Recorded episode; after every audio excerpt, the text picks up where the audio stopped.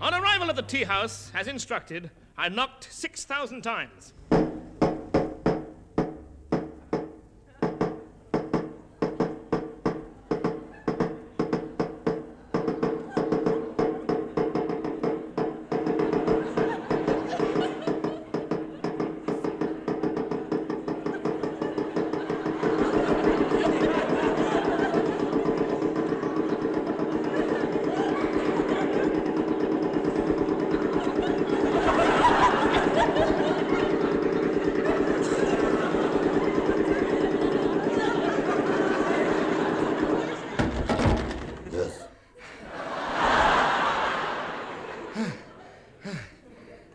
House of the August gloom? No.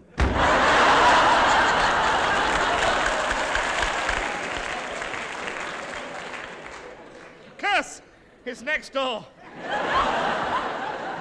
it's always next door in China.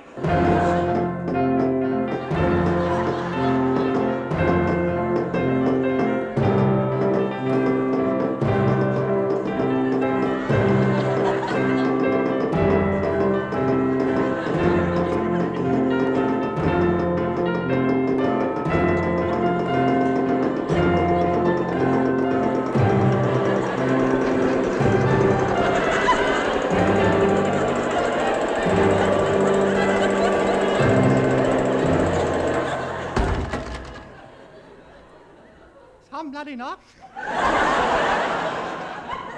Yes. Tea house of August gloom? Yes, huh? Are you up Arpong? Yes, we are up until 11 o'clock. Hello and welcome to GoonPod. Uh, As you've just heard, it is China's story this week that we are discussing. And of course, I feel I should point out the obvious that the show, um, the original show and, and the remake, contained uh, language, content, and themes of its time. Okay. Um, and joining me this week is Roger Stevenson. Roger, you, you've already indicated to me that you're probably the oldest or one of the oldest people so far that's been on the show. Yes. Do you do you mind me asking when you were born? Uh, 1949. 1949. Okay, so so you'd have been old enough to have heard the Goon Show first time round then. No. Uh, well, I never did hear it the first time round, actually. I, I came to the Goons by quite a circ- circuitous route. Right. Uh, I think I was a bit too young. I was about 10 when they finished. Mm, But uh, I was just that right sort of pre-pubescent age for the for the Telegoons. of course. Oh God. And it was awful. I mean, the Telegoons was awful. Don't get me wrong. Yeah. In fact, it scarred me for life because when I envisage any member of the Goons, any cast member, I get the pictures of Telegoons in my head. I Yeah. can't help it, which is awful because I think Major Bloodnok looks nothing like that. But yeah, and it was sort of all the rage at school. I, I went to a boys' grammar school, and um, this this was wonderful. You know, we all did the voices all the time. My friend Paul and myself caused uproar in an English lesson because uh, we were doing Macbeth, doing Macbeth. In those days, a teacher made us read it out loud round the classroom, Yeah. and uh, myself and Paul did two of the witches as Min and Henry. and absolutely, when shall we three meet again? Uh, There's a huge sigh of disappointment when the third boy, third witch, either through lack of ability or lack of nerve, just did it on his normal voice. and then uh, I, I I guess they disappeared somewhat because it's not like it is today. You know, there's no going back over previous things and internet and that. It, Mm, it sort of happened as it happened. And then the next thing that happened was, um, it, again, in the playground, it was, have you read The Dustbin of Milligan? oh, okay. Yeah. It led me to discover the uh, comedy section in the library.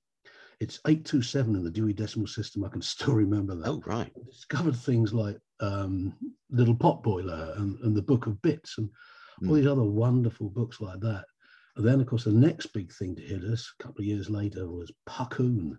Yeah. Oh, wonderful. But I, Yeah. don't know, I, I don't know how many copies I've given away. I don't know how many times I've read it, but it still makes me roar with laughter. And then after that, we got the Goon Show scripts. Wonderful. So this is what it was all about then, you know, and it sort of made the past fall into place more. This is a lot better than the Telegoons ever was. Uh, of course, after that, we had Adolf Hitler and so on. And strange enough, it wasn't until mid 1970s, way after all this, that I finally purchased a cassette of The Goon Show. Oh, right. Okay. Which one was it? Uh, it was um, Dishonored Again and Mm. Tales of Old Dartmoor. Yeah. So I Yeah. suppose you could say really that I watched the, the Goon Show and I read the Goon Show a long while before I listened to it. Which is kind of a weird way around of doing it. It But the- The, thing is, they were all over the media. Um, I mean, you've got to remember, it's not like it's monolithic. That there was just until 1968, there were two television channels, Mhm. and until 67, there were three official radio channels. Mm. So everyone sort of shared experience. You know, you could talk to your grandparents about what you were watching and what you're listening to, and they'd have probably watched and listened to the same thing. It's not like now where everyone goes their own individual beats a path through the internet. Yeah. So they're all over the place. You know, uh, um, all these uh, variety shows, Palladium and so on. They were on um, panel shows. There weren't many talk shows. Came in a bit later, but they're on panel shows. Uh, Jukebox Jury, which was I don't know if you've ever heard of it. It Oh, yeah. yeah. Basically, four entertainers trying to say whether songs aimed at teenagers were going to be hits or not. I still remember Spikes in there saying, "It's a hit with me and disaster with the rest of the country." that sort of thing. It just and and every time they're on the news and the like, it was ex goon, arch goon, where they're mugging for the cameras. Oh, and Of course. also also the lazy um, headline that the newspapers would always use: "Goon but not forgotten." Oh yes, oh yeah. Mm. Uh, Of course, Michael Bentine. This was his uh, hour of glory, because this was it's a square world. I'm very sorry about that indeed, but it does bring us extremely neatly to our next subject, pretenders to the throne. Here we see uh, Carlos, the pretender to the Spanish throne. Next we see Louis Bourbon, who is pretender to the French throne and also pretends to have invented a well-known chocolate biscuit. we even have a pretender to the English throne. Here he is in the studio tonight, Mr. Bert King, with his retinue. Uh, Uh, King Bird. King Bird. Mr. King Bert. King Bert. Good evening, subjects. Is that your herald? No, that's our Harold. And to me, it's why he left the goons because uh, there's things that the the flea circus and um, the four men in bowler hats canoeing up the River Thames to find the source, Yeah. yeah, and yeah. um, the the Chinese. You know the story about the Chinese junk and cannonballs. Yeah. Oh, yes. Yeah. Tell me about that though, because I can't remember the details. Okay, yeah, well, basically, it started off with um, they moved Chinatown from Soho to Greek Street, and this sort of inspired Michael Bentine to do this thing of junks sailing up the Thames and firing at the Houses of Parliament, and it was all recorded and everything. And then they couldn't show it because a snap election was called, and they decided it was politically sensitive. Oh, I don't get it either, but yeah, politically sensitive. And when they did actually show it sometime later, it had a huge audience because everyone, it was all in the papers, you know, it's a square world cancelled. so it had a huge audience. And Michael Bentine tells a wonderful story about it. And when they finished the filming, and there was a police launch behind them because they had to get permission on that. He looked like a Mongolian warlord. He was great. Uh, this police launch pulled alongside and they signaled they'd finished. And police sergeant says, I don't suppose any of you lot speak English.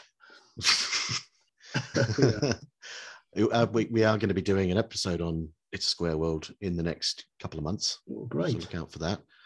Um, But you see, for me, that's why Michael Bentine didn't fit in with the Goons because his was a very visual sense of humor. mm, You know, Spike was uh, sound. It was all about the sounds and what have you. But Michael Bentine, it was, you know, if you watch some of those things, it is, it's the look of it every time. It, it was just as funny, but it was in a visual way rather than uh, an audio way. Yeah. His, his comedy tended to be um, in, the, in the Goon Show. A lot of the sketches, he, he was kind of aiming for sort of a pseudo documentary, comic documentary style, whereas Spike was more about just insanity and, Yeah. and one liners and gags and explosions. Yeah, it, it is, it's a square world was very often the sort of sketches that were documentary style. Yeah, yeah. Uh, Have you ever? I saw a letter um, that he wrote explaining why he left the Goons. Um, would you like to hear it? It's, uh, it says, Where Peter. You you've got a letter, Yeah, well, not not myself. I, uh, someone called Andy Aliffe, right? who uh, was a BBC producer, and he produced The Reluctant Jester Yeah. Yeah. And um, he, he posted it on um, British Radio Comedy, which is a Facebook group. Yes. Oh yeah, please read that. Yeah. Yeah, it says, Dear Peter, I don't know if that's Peter Eton or Peter Sellers, it's not clear. Mm. Thank you very much for the invitation, which I shall try hard to make. There is only one snag, that being the possibility of having to go to Dorset for the weekend. However, I do most sincerely wish you and the boys every success in a really terrific series. Larry dropped in and suggested a guest appearance later in the series, which was very nice of you all, but I do feel that professionally a break must be a break. Though, of course, I hope that our friendship will continue for many years to come. I honestly do feel that the Goons have a much better balance with three comics and a straight man, as for example, Danger Men at Work, and that the foregoing series did show a decided overbalancing of comedy with the addition of the extra one. Shall eagerly listen, and if I can't make the first, we'll make the second. Okay. Kind of interesting, eh? Because he turns up. I know he turns up in the giant Bombardon. Yeah, uh, as a guest in what's that series four. So yeah, that is interesting.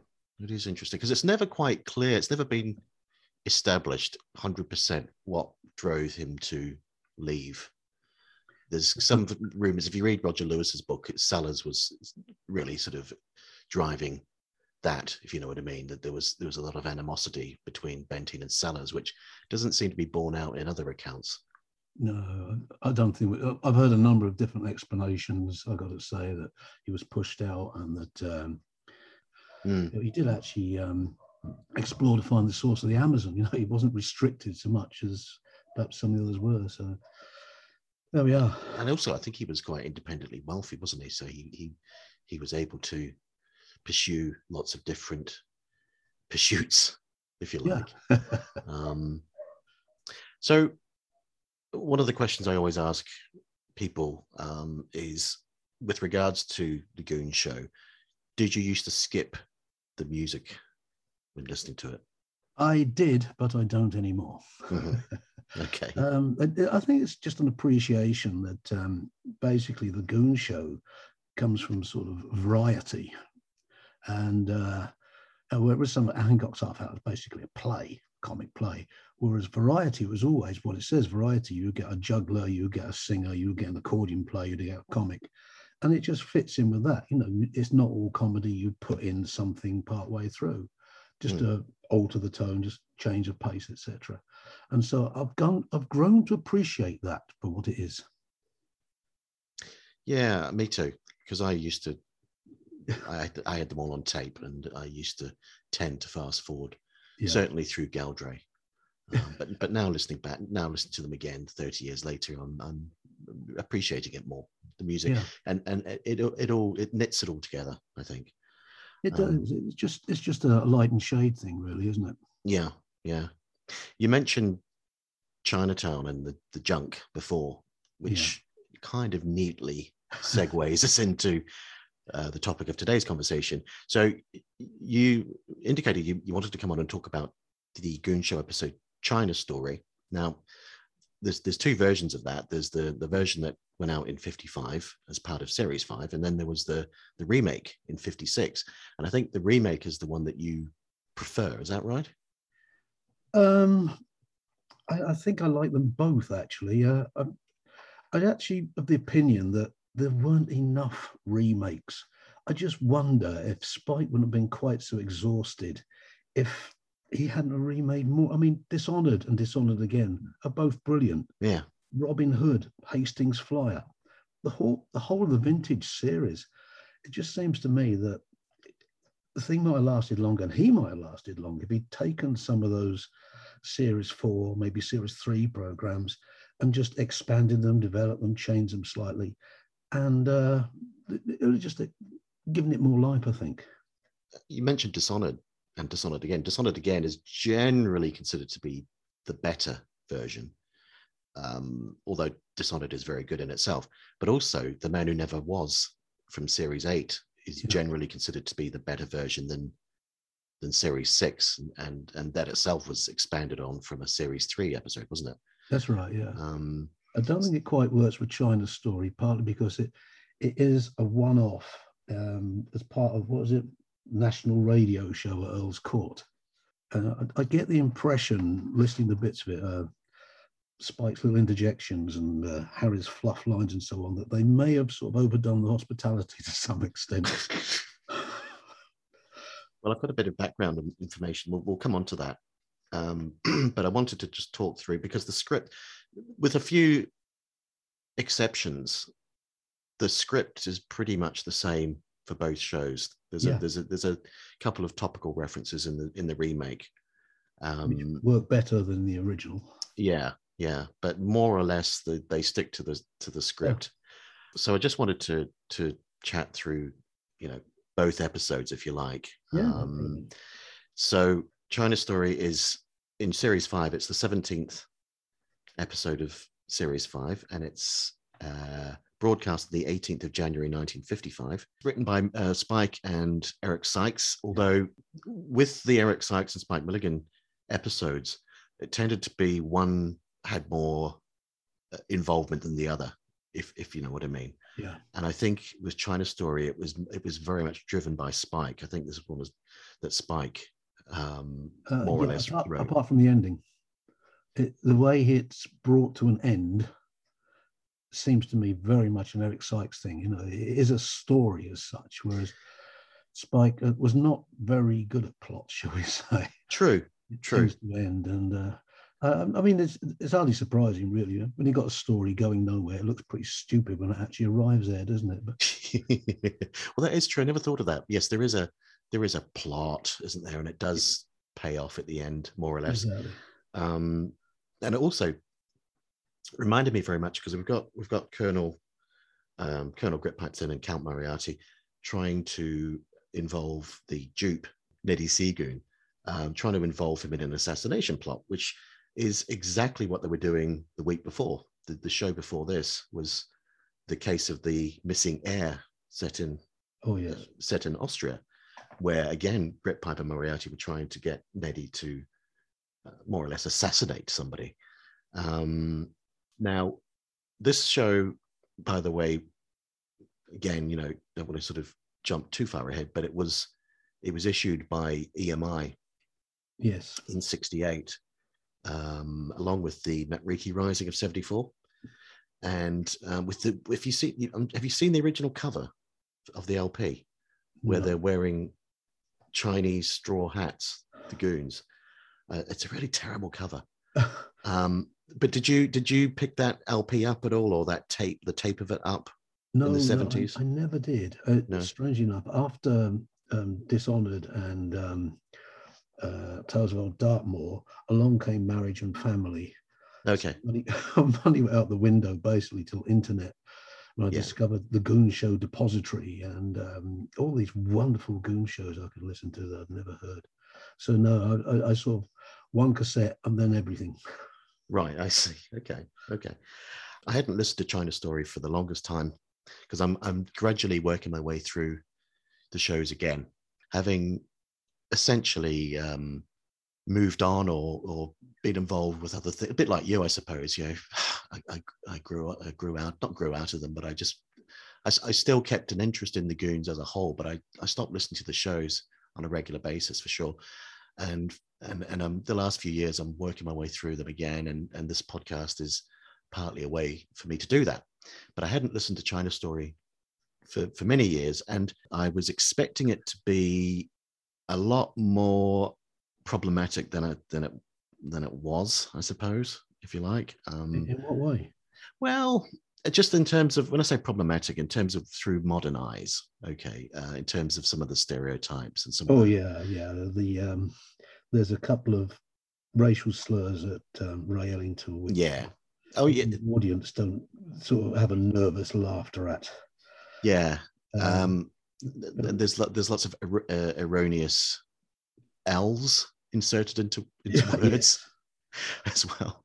yes. Um, mentions of coolies. Yeah, yeah, uh, but uh, uh, in my head, my memory was that it that it was it was worse than it was, if you know what I mean. And and and I'm not one of these that uh, wants to go back and kind of rewrite history and say, well, it shouldn't be, you know, this sort of thing shouldn't be allowed and we should suppress it. I think it, it was very much of its time, and it was just in keeping with the the sort of mores of the age of the time of the period. And um, I asked myself how many contemporary comics would have survived in, in 1950s radio. Mm. The answer is not many, really. No, no. yeah, I mean, Spike did tend to kind of he he he, he banged the drum. I mean, Spike's such a complex character. He's such a contradictory character, isn't he? And you know, he was still doing the um the sort of, shall we say, slitty-eyed Chinese stereotypes well into the 70s in the Q series and things like that. Um, but uh, in this, you know, you give it a pass more or less because it's just, you know, it's it's it was of its time, and that that's that's the way that you have to treat these shows, And, and it's funny. and it's funny. Yeah, absolutely. Um, it's it's also in a way, I think. It, it- I mean, I, I want to read something because um, in 1955 there was a an interview in a magazine called Arc, okay, which I think was, was sort of like an arts magazine. Um, I'm not quite sure, but there was an interview between Peter Eton, producer Peter Eton, and Spike, okay, and I'm not quite sure the what the background was to this conversation, but it was just a general interview about the goons between Eton and Milligan. And I just want to read you some of this because it, it, it's um, specific to China Story. So Eton says to Milligan, How do you start to write a script? Take, for instance, China Story, the one the critics reviewed, and which I consider the best of the whole series. By the way, the critics, do you know about the critics? no, no.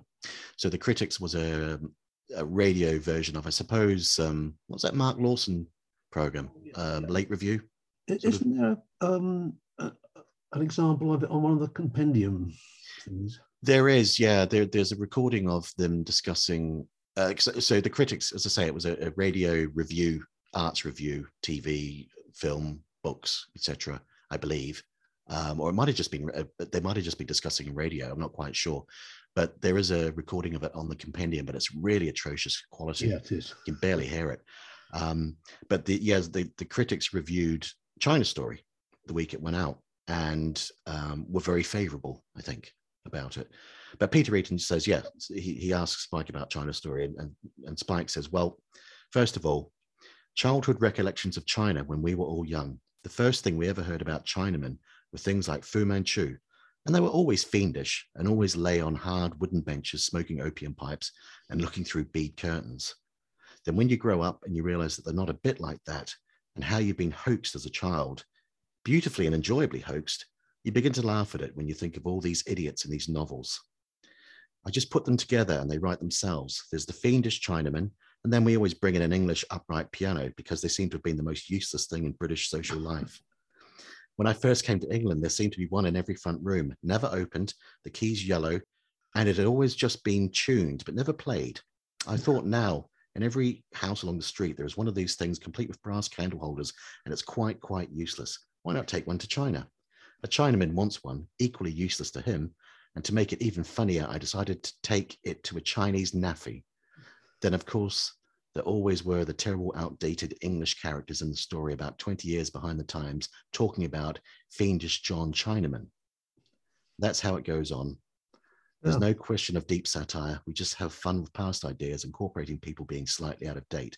So it's a bit of a, a satire on the um, the hearty British uh, adventurer type, if you Yeah, like. a a lot of this stuff is, you know, how many times does Neddy Seagoon sing They'll Always Be in England?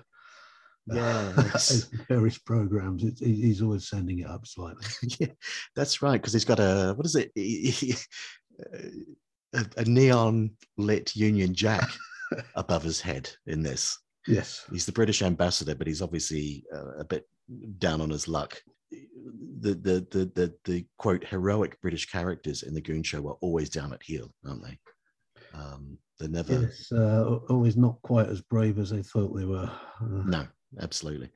Um, so Neddy Seagoon is British ambassador to China. He's on the Shanghai waterfront, and he, as I say, he's he's engaged in conversation by Grytpype and Moriarty, and we have this recurring gag, which uh, I think is was wonderful with Adolphus Spriggs. Uh, that's I think it's the best recurring gag he's done. I, I, I can still remember the first time I heard it, falling about laughing every time Adolphus Spriggs turned up.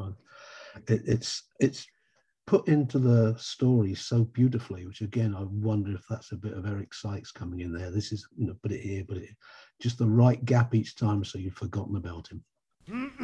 Pardon me, coin sirs. Uh, will you three gentlemen be sitting here for the next few minutes? Uh, yes. I'm only a strolling vagabond, a so good a night, pretty maiden, a good night. I'm bound for the hills and the valleys beyond, so good night, pretty maiden, a good night. A good night, a good night. A good night, a pretty maiden, good night. Yes. now, Seagoon, this is the idea we have. Gentlemen, you, you heard my melody, and I think that this little wooden box with a slit in the top speaks the poet's well. Yes. Neddy, the first thing you have to do. Gentlemen, I understand. You want an uncle. oh, joy! Mm. Oh, gypsy am I, a wandering boy. Well done, Moriarty. Just check the little wooden box, would you? Yeah, so so we have this this recurring appearance from Adolphus Spriggs, who's desperate, desperate to sing this song and desperate to get paid for it. Um, and it's interesting when you listen to the fifth series episode, you know, the original version of China Story. Um, Adolphus Spriggs is is all through the show, um, to the extent that uh, Eccles doesn't turn up because I guess there's no room for Eccles. Eccles and Min are both uh, conspicuous by their absence. True, Min of course. Is, yeah, Minnie. I, I, I think that's um, I think that's just Spike. Really, I'm not sure as he always had that great of faith in his own ability as an actor. In fact, um, in another, another way, um, you've got to wait to Victoria Wood for another comic writer who was as happy as Spike was to share the jokes around the whole cast. Yeah, that's a good point.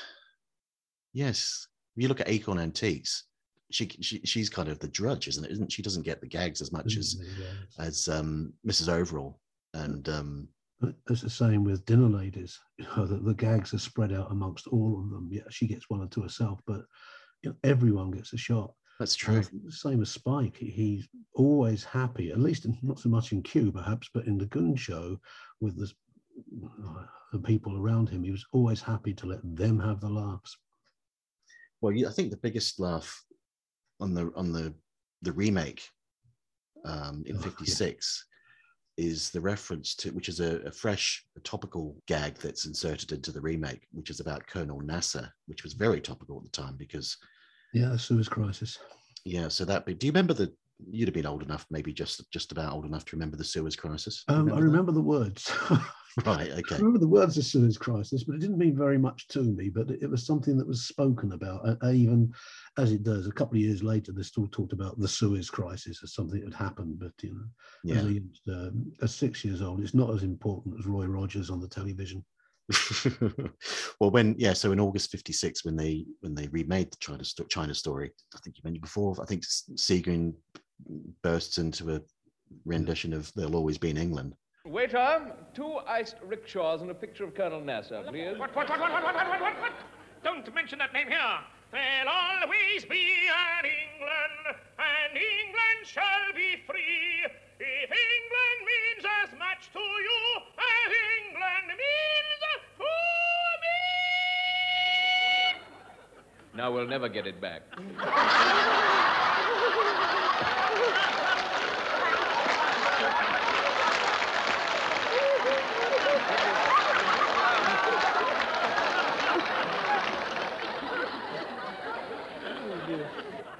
Suez, we can get to India another way, the Manchester Ship Canal. The, the plot is that Grytpype Moriarty, um, they say to Seagoon that they are working with the Chinese leader, General Kashmai Chek. Um, They're and working against him, aren't they? He- He's the he calls um, Cash My Check um, his dreaded rival. oh, are they are they working? Well, I know that they're working against them at the end, but I thought at the beginning they they in, imply that that he because cash my check wants to pay 50 million yen to anyone who could smuggle. But that's that's the subterfuge, isn't it? You know, in actual fact, he's a dreaded rival. Which, okay. As far as I can see, makes them communists with Mao Zedong. it's sort of a weird.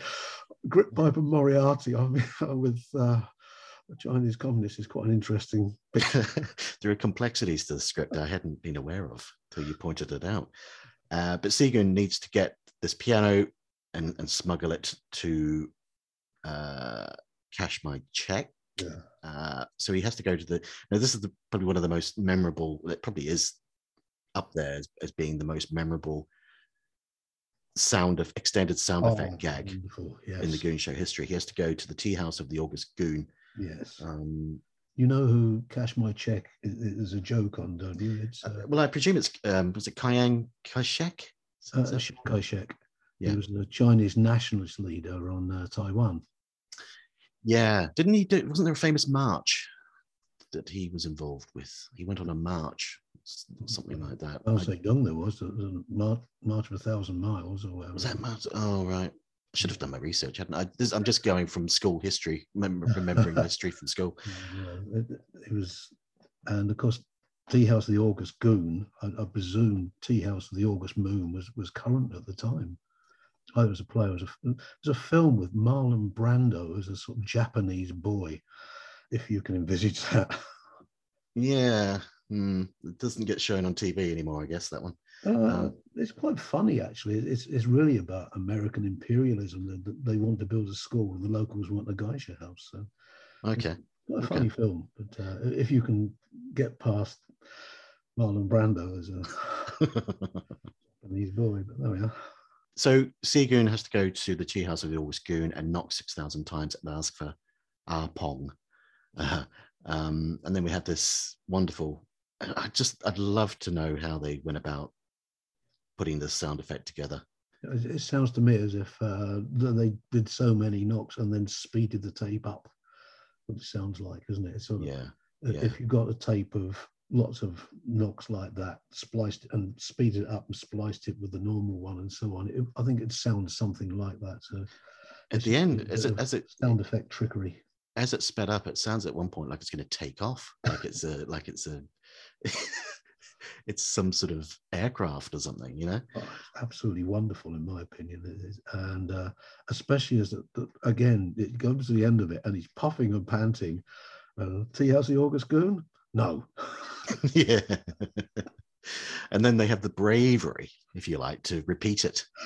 Uh, uh, Spike was always very good at filling periods of time, though, wasn't he? With silences or, or meaningless little conversations and so on. Uh, and even at times he would say, "I only did that bit to fill up another two minutes." There's the, there's the line that I've never understood, and I wonder if you can, if there's an obvious joke I'm missing. Um, but w- w- when he, yeah, when he first knocks and he's told that it's next door, he says, "Curse! It's always next door in China." yeah, it's a it's a racial joke actually about the eyes. Is it? Oh, right. slightly rude one about standing in toilets? Oh, okay. In toilets. I'll stop there, shall I? I'm certainly Yeah, right. there, All right then. yeah. uh, And I we, remember all these old racial jokes from my childhood. See, you cringe at them now, but th- they were currency at the time. You know, this is all these jokes. Uh, it's, it's like the one in here about uh, they're always going the other way. It- It's an old, very rude joke, racist joke. so, uh, like, um, it's his turn in the barrel. oh yes, I know about that. All Yeah, these old racist jokes, which yeah. were currency at the time.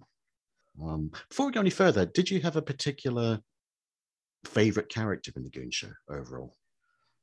Oh, difficult. Um, I think, like everyone, I started off with Eccles and Bluebottle. Their exchanges were always uh, Mhm. wonderful to behold.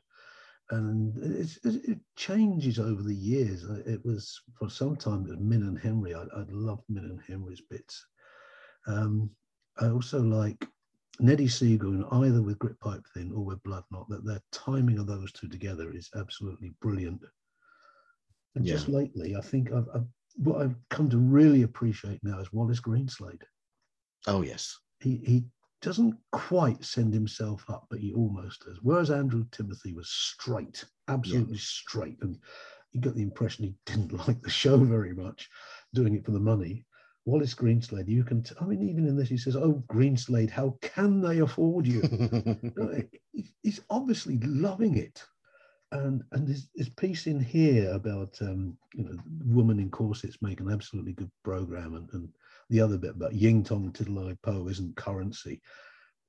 They are beautifully done. You know, just a slight touch of send up. oh, of- which would culminate in the Greenslade story. Yes. 56. Yes. Um, yeah, you mentioned about the the line about the corsets. Uh, So yeah, so the, the, there's a there's a sequence where Greenslade, uh, the, the, the, the he says, "Ladies and gentlemen, while our heroes are getting that certain English piano up onto the stage of the secret Chinese NAAFI, I'd like to draw your attention to page 52 of this week's Radio Times. It shows a three-quarter rear view of a lady wearing a pair of corsets. We'd like to point out that this is an advertisement and not a program, etc., etc. Now, of course, I did. I, I went. I knew. I just thought, oh well, I will check. really. And I looked at the Radio Times for the week that, or the week before. So, so the week that I guess Spike would have been writing. Spike and Eric would have been writing China Story. And I looked at page uh, 52, which was the back cover of the Radio Times. Sure enough, there is a woman wearing corsets. Wow. Um, and it's um, what is it here? I've got it here. The high waist girdle, new back, NU, stroke back, new back, and self-adjusting front. so I'd like to think that Spike or Eric, or you know, they were they were just sort of leafing through the Radio Times, or it was you know it was on the coffee table, um, and they just saw that and thought, right, let's make a gag out of that, you know. Whereas, and the, and the thing is, it gets that gag gets repeated when they make it again in in um, 56 and i did go and check that week's radio times and no there was there was no corsets on the back of that Actually, so, I think it's butchered the second time around. Another reason makes me think they've been drinking because you get Eccles and Bluebottle shadowing Greenslade. yes you do it kind of ruins the point of the joke for me. And I, I thought, you know, I don't mind. There's other parts where I don't mind them doing it, and he tells them to shut up. But I feel here they're ruining a good gag. Ladies and gentlemen, while our heroes are getting the certain English piano up onto the stage of the secret Chinese NAAFI, I would like to draw your attention to the back page of this week's Radio Times. It shows a three-quarter semi-profile view of a distinguished lady wearing a pair of corsets. Will you shut up? Get up! Shut up! Shut up! Shut up! with the gratuitous inclusion of eccles Yeah. Um, oh by the way sorry i meant to, what i normally do with with goon shows of this period there's always a or there tends to be a synopsis in the radio times um which often bears no Yeah. or very little resemblance to the actual show's plot but um but there is for for this there is a, a synopsis which i will read um so it's uh from as i say 18th of january 1955 8.30 the goon show china story during the year of the Boxer Rising, when the Far East from Shanghai to Peking was seething with spies and arms smugglers, Raffles Seagoon, a swaggering racketeer and part-time dustman, was approached by Mandarin Grytpype-Thynne and General Cash My Check to join them in the most staggering international financial coup of all time. And then there's a list of characters, very few of whom actually appear. Fred Fu Manchu, played by Peter Sellers, Raffles Seagoon, which of course he wasn't Raffles in the in the show. Um, Kowloon McTeeth, Spike Milligan. Um, R Pong, played by Harry Secombe this Hmm. time, and it was it was Spike in the actual show. Beachcomber Eccles, Missionary Crun, and Missionary Bannister. And there's no, I mean, Eccles and many aren't in the show, like you say. Um, and it goes on to say Harry Secombe is appearing in Cinderella, at the Hippodrome Theatre, Coventry. okay, there's just there's, it bears no resemblance to the actual show, really, does it? Do we know how long before the show these things had to be put into the radio times? Yeah, I don't know. You'd have thought it would have to be a few weeks, certainly. Yeah, so basically, it may have been where he started, but it's not where he finished. Yes, he had the Uh, idea of a, a, a China. Yeah, Drama, you Yeah, like. exactly. And just and it all his stuff. When you start to examine it, it's amazing how much of it is actually topical, isn't it? You know, like you say, the NASA quote and you know Shanghai Shek and um, the references to what was it Anita Stott or something in the first one? Oh, so right, it's Ava Scott. This is interesting. Scott. That's it. Yeah. Um, so Bluebottle, later on when Bluebottle appears, he well he talks about Grace Kelly rather lasci- lasciviously, I think. Yeah, Grace Kelly and uh, William Holden, isn't it, in the in the film Bridges of Toko? Toko Riley, yeah, um, which is about a Navy fighter pilot who uh, is married to Grace Kelly or something like that. Um, but Grace, that would have been around the time. When did she marry Prince Rainier? Was that that was around this time, wasn't it? 55, 56, something like that. And then she retired, so that would have been one of her last films. I would have Yeah. thought. Um, but no, Ava Scott. So Bluebot, Bluebot at one point says, uh, "Let's play the Ava Scott being fired game." Right, Ava Scott was an actress who um, she was never, you know, she was never any great shakes as an actress. I don't think she she uh, she went on to become a um, BBC TV continuity announcer.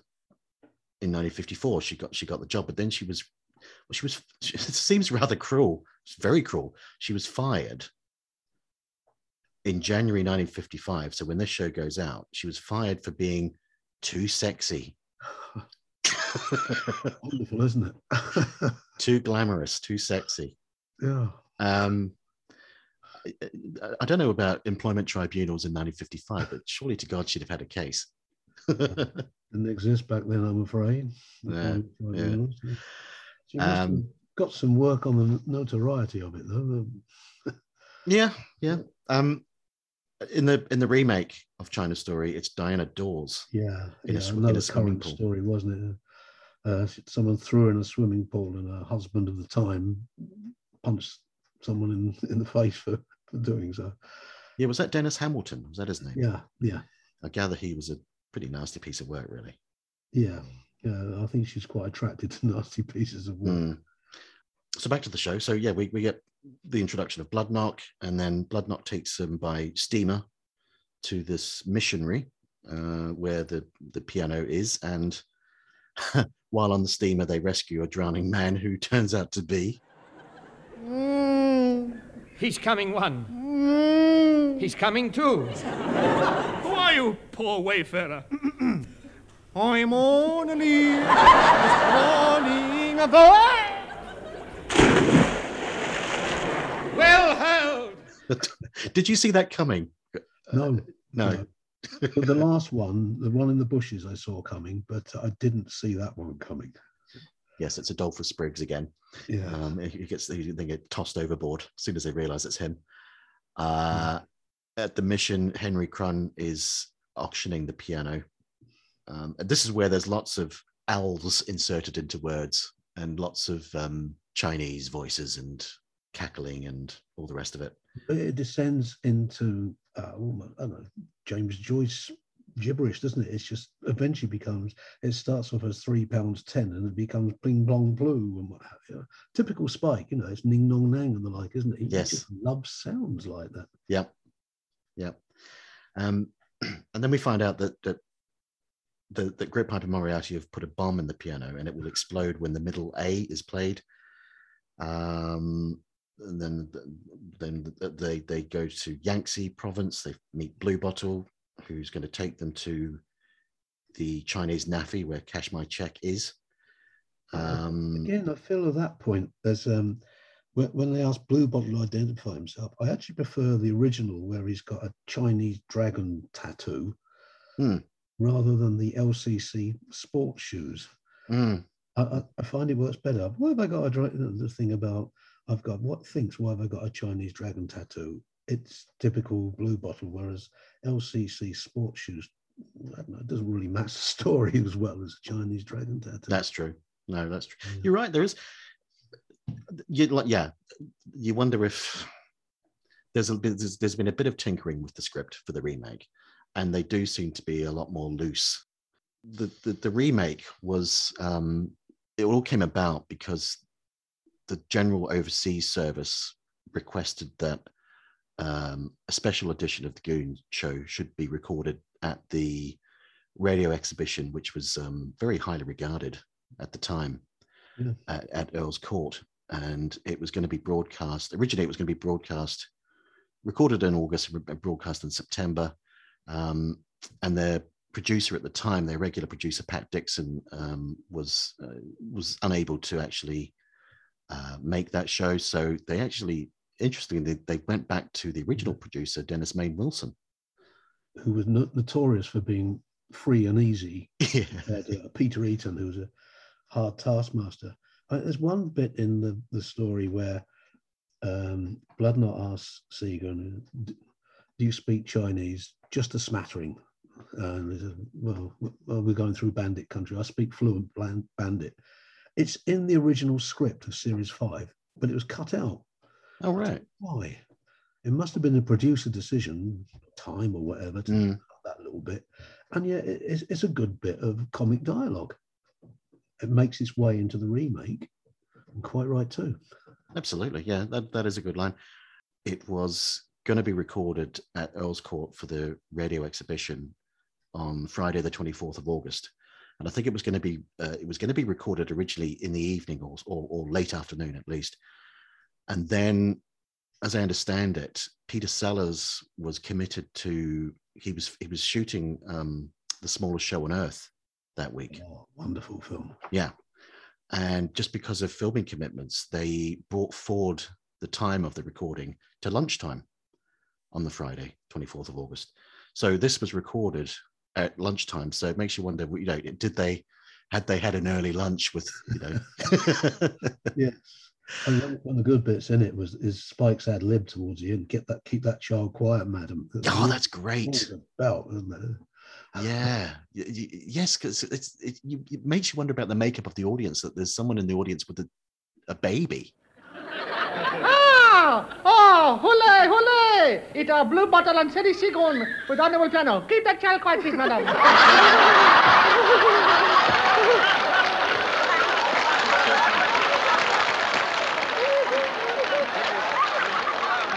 Now, after they recorded this episode, uh, Spike did half an hour um, taking questions, I think, on what they called the celebrity dais um, from 3 p.m. And um, one other thing as well about this remade show, Spike put in um, a plug for I'm Walking Backwards for Christmas. and uh, I think as well that this was the first Goon show to feature Moriarty doing the owl catchphrase. was. But funny Yeah. enough, the first hour in the program is from Grytpype-Thynne. That's right. Yes. and he's obviously, he's obviously Spike experimenting. You can see Moriarty and Grytpype-Thynne are, are two identical in some ways. There's slightly different characters, the French one and the English upper class one, but that they clash and doing the same thing rather than become a team. And you, you get the impression he's experimenting. How can I change this a little bit? And uh, as you say, out comes the owl, and it just develops and develops from there. Yeah. and It becomes his theme. Yeah, I, I always say that my now my favorite pairing, if you like, is late period Grytpype and Moriarty. Yes. Do you want us both out of this suit? Yes, that is that is one of my favorite lines in, in all the Goon shows. You know Um, what? I, I would love at some stage. I, I, it'd be lovely to rewrite Roger Wilmut's book and bring it up to date and so on. Mm, There's a lot missing, but I'd love to have um, a sort of list bit of some of the description of this of, of Grytpype, like, like here, a cadaverous man looking down from the top of an isosceles triangle, or you know, I can't think what's what's the one he, he says in here. Oh, two-legged, grey-headed man going bald at the knees. you know, that sort of thing. And another thing is Moriarty intros. You know, the, the way that Grytpype thing Yes. in the later series. The, the favourite has to be European barbed wire hurdling champion to a tragic accident. Wonderful line. Uh, I'd love to have sort of some of the regiments that get mentioned. You know, the Bombay Irish, the Filth Muck Fusiliers, and and Bloodnok songs. It'd be great to have a list of the songs that Bloodnok sings in it, wouldn't it? Yes. Uh, the the Darjeeling Waltz or whatever it is. Uh, And also more, I'd love to know the backstory about Bloodnok and Minnie. or, or would I? I'm not sure if I would. well. I don't know. One of many, I think Minnie would be, wouldn't she? We never. Well, okay. What's your take on Minnie and Henry in terms of their relationship? What is that relate? Is it is it brother and sister? Is it what, what is it? Oh dear. Um, well, but as a, as an older man, which is what I am, I can quite imagine them just being companions. It's two can live as cheaply as one.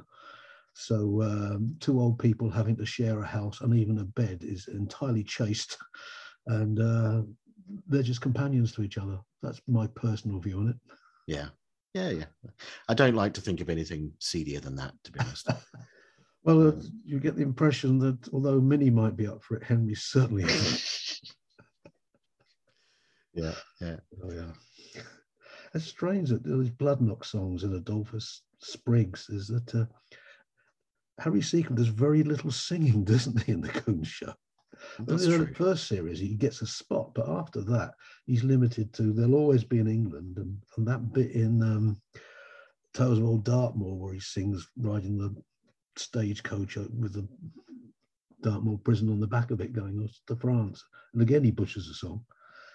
And in um, what episode is it? Is it Under Two Floorboards? He sings that Boots song. Boots, boots, boots, boots, tramping over Africa again, yes.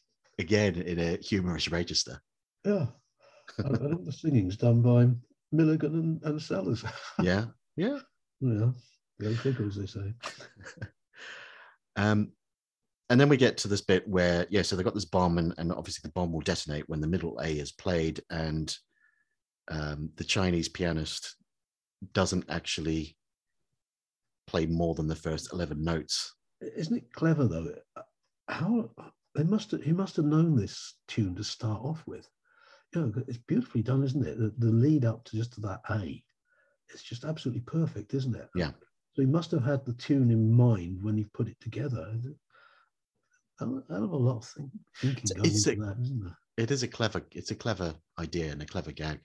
And obviously, uh, Grytpype and Moriarty are furious because because he's not playing the A. But then, but then, of course, uh, Adolphus Spriggs turns up again, and, and this is a real nice payoff. Cursed Moriarty. He hasn't played the note. Oh, he's missed it again. Chinese gentlemen, don't fret. Your dear fiendish penis can't play the piano, so I'll sing you another melody. Could I have an A, please?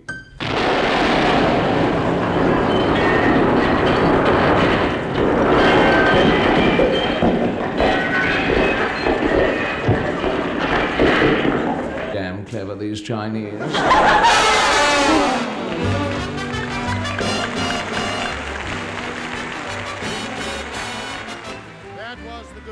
Yes, program the- like I said, that's not what convinces me. It's Eric. Sykes. I, I could see that as an Eric Sykes ending. Yes, yes, that, that, that that's a very good point. Very good point. Um, so yeah, so no Eccles, no Mini. Bluebottle cuts in as as Wallace is giving the um the the end credits. Uh, happy because he wasn't deaded that Yes, week. There aren't many shows where he wasn't deaded. Greenslade's story, of course, springs to mind, where he turns up at the end saying, "Winds like the variable." Yes. His Yeah. only line of the whole thing. Yeah, because you said I, I remember that's that's there, there's a there's a handful of goon shows when Bluebottle either doesn't appear or only has one line, often at the end. I remember when I first used to listen to these when I was a teenager, because at the time I was so fond of Bluebottle, I would be. I'm thinking um, drums along the Mersey springs to mind because I think Bluebottle's not actually in that show at all, and at the end, from off almost like from off mic, Bluebottle shouts, "Hey, why wasn't I in this week?" Well, it's the same with um, China Story, the first one, because uh, I can't think what the next program is now in the series. But Eccles turns up at the beginning and, and makes a crack about not being in last week's show. Well, I wasn't in last week. Well, I know you weren't. Well, Yeah, so there is there, around this time of series five, there is a certain degree of continuity, isn't there? Um, because you have famously you have um, the chains gag from the White Box of Great Bardfield Oh yes, that then turns up at the beginning of the Houdini, following show. Yes, Yes, it carries on to the next program. Doesn't it does. Yeah.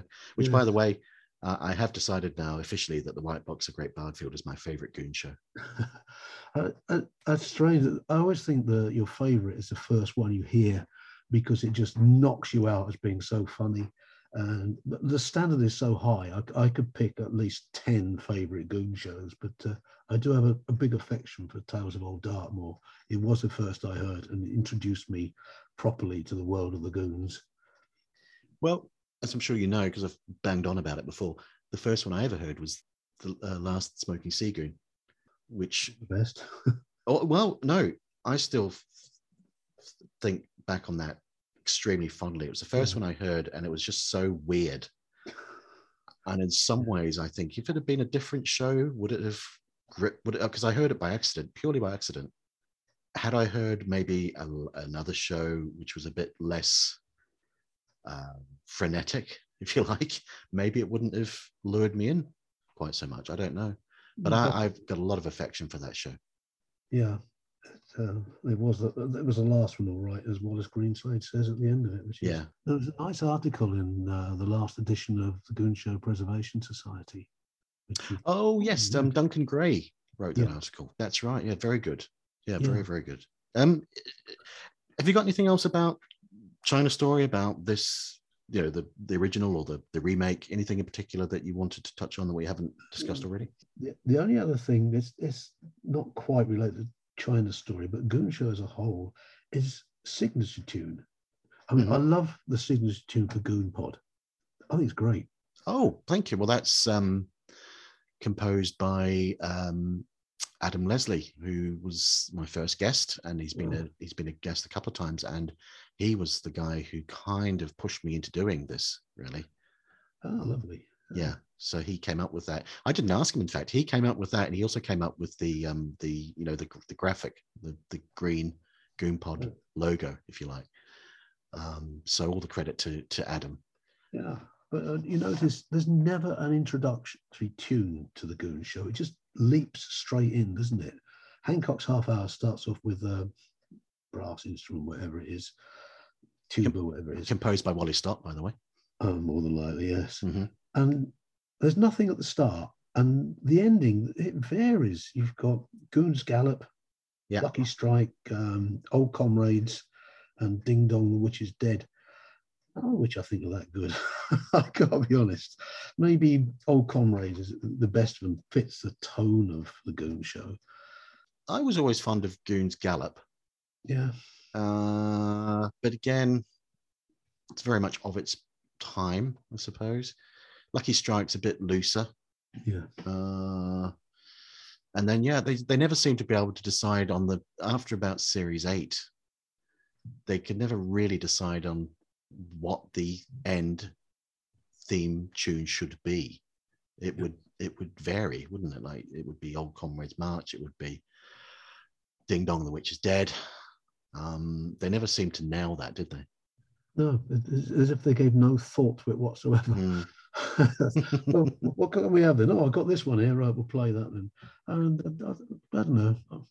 I, I quite like the Goon Show theme. Uh, Well, I think actually the first, the first, because there's a couple of, as you know, there's a couple of recordings exist of series two yeah, shows, and I think those shows begin with a truncated version of Goon Gallop, don't they?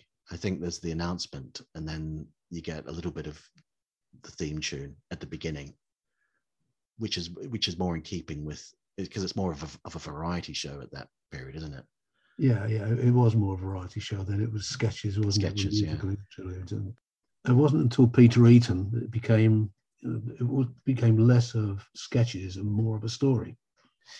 I wonder as well, because uh, really from series five onwards, we have all the shows, and there's there's quite a number of shows now from series four that exist, but series five, I think, is when it really sort of kicked into gear as a, Oh yeah, as a, definitely. Series five as well. But like I say, some of those series four, I'd love to have heard remakes of them. I mean, the man who tried to destroy London's monuments. Mm. I'd love to have heard that expanded to the whole show instead of just two thirds of it. Mhm. I think Yep. it was- and the Ghastly Experiments of Hans Eidelburger. That's another one. There's lots. I mean, Goon again did uh, Spanish Armada and changed the ending for the better, in my opinion. Mhm, mhm. You know, I, I'm certain that Spike could have done this, could have got these shows and just improved them enough, and lengthened them a little bit, and made them into. Uh, Well, I think the Vintage Goons series, there's some crackers oh yeah, in that, but I wonder whether they would have been even better had they not been recorded at the same time as the series eight episodes, because there was just if they were given the um the luxury of just you know for example instead of like having series nine they they Yeah. they did series eight and then said okay we're going to do a whole series of remakes and I, you I think they could have done it after Series Seven to some extent. Give Spike a break, you know. Mm, a whole year off. Of, All Yeah. he's got to do is, is have 26 remakes and then he'll come back with fresh ideas for the next series. I, I, just want, I mean, I know Peter Sellers was had restless feet and wanted to become um, a Hollywood star and so on. But uh, I, I just wonder if it would have extended the life of the Goon Show a little bit further if they made that decision. The hell with it, let's have some remakes. quite possibly yeah yeah although series nine was so strong series 10 is quite variable but patchy but series 9 more or less most shows in that series are, are strong i i i, I think Oh, yeah. Um, I, I agree. I, I always felt that um, Series 9 could have been the last series of all and we've finished on a wonderful note if Harry Secombe hadn't been ill for the £50 cure. oh yeah Mm. Because the end of that, all singing We'll Gather Lilacs as Chickens, um, that is just, uh, I just fall about just thinking about it right now. I'm still laughing thinking about it. Uh, uh, but Dick Emery isn't right for it. He just hasn't got the charisma that Harry Secombe has got. Oh it's kenneth connor isn't it? The 50 pound cure. Dick emery is spon isn't he? Hang on. I'll take your word for it. yeah i'm just i'm just checking now. Yes dick emery so um secombe was off for the first show of series 8 which was spon and dick emery covered for him. Yeah. and the ninth series uh, 50 pound cure um secombe wasn't there and it was kenneth connor. Um, yeah, again, they haven't quite got it, uh, no which is strange, really. I mean, Kenneth Connor was a good comedy actor, and Harry Secombe can only really play himself, can't he? you know, it's strange that the whole, so much of the Goon Show is built around a man who's the worst actor of the three of them. yeah I mean, have you ever seen um, Davy or Sunstruck? oh i i think davy's good i like davy It's interesting. It's the last Ealing comedy ever. Mm. interesting in that, but uh, it's a very downbeat film, though, isn't it? Instead of going on for fame, stardom, and love, he decides to go back to his old team because he thinks they need them. Yeah. No, that yeah, there, there's some for an Ealing comedy, there's there's a lot, there's a bit of a downer, really. Is, yeah. Um, you got Bernard Cribbins in an uncredited, the late, recently late lamented Bernard Yes, Cribbins in an yes. uncredited role in that. Okay. All right. Well, Roger, great. As I say, great to speak with you, and uh, we will we will definitely catch up again next year. That would be terrific. I, I enjoy that, Tyler. I'd love to journey up to Manchester and share a beer or something. That was a new production of the show first heard on January the 18th, 1955. Harry Secombe is now appearing in Rocking the Town at the London Palladium and Max Geldray in Variety at the Empire Theatre, Glasgow.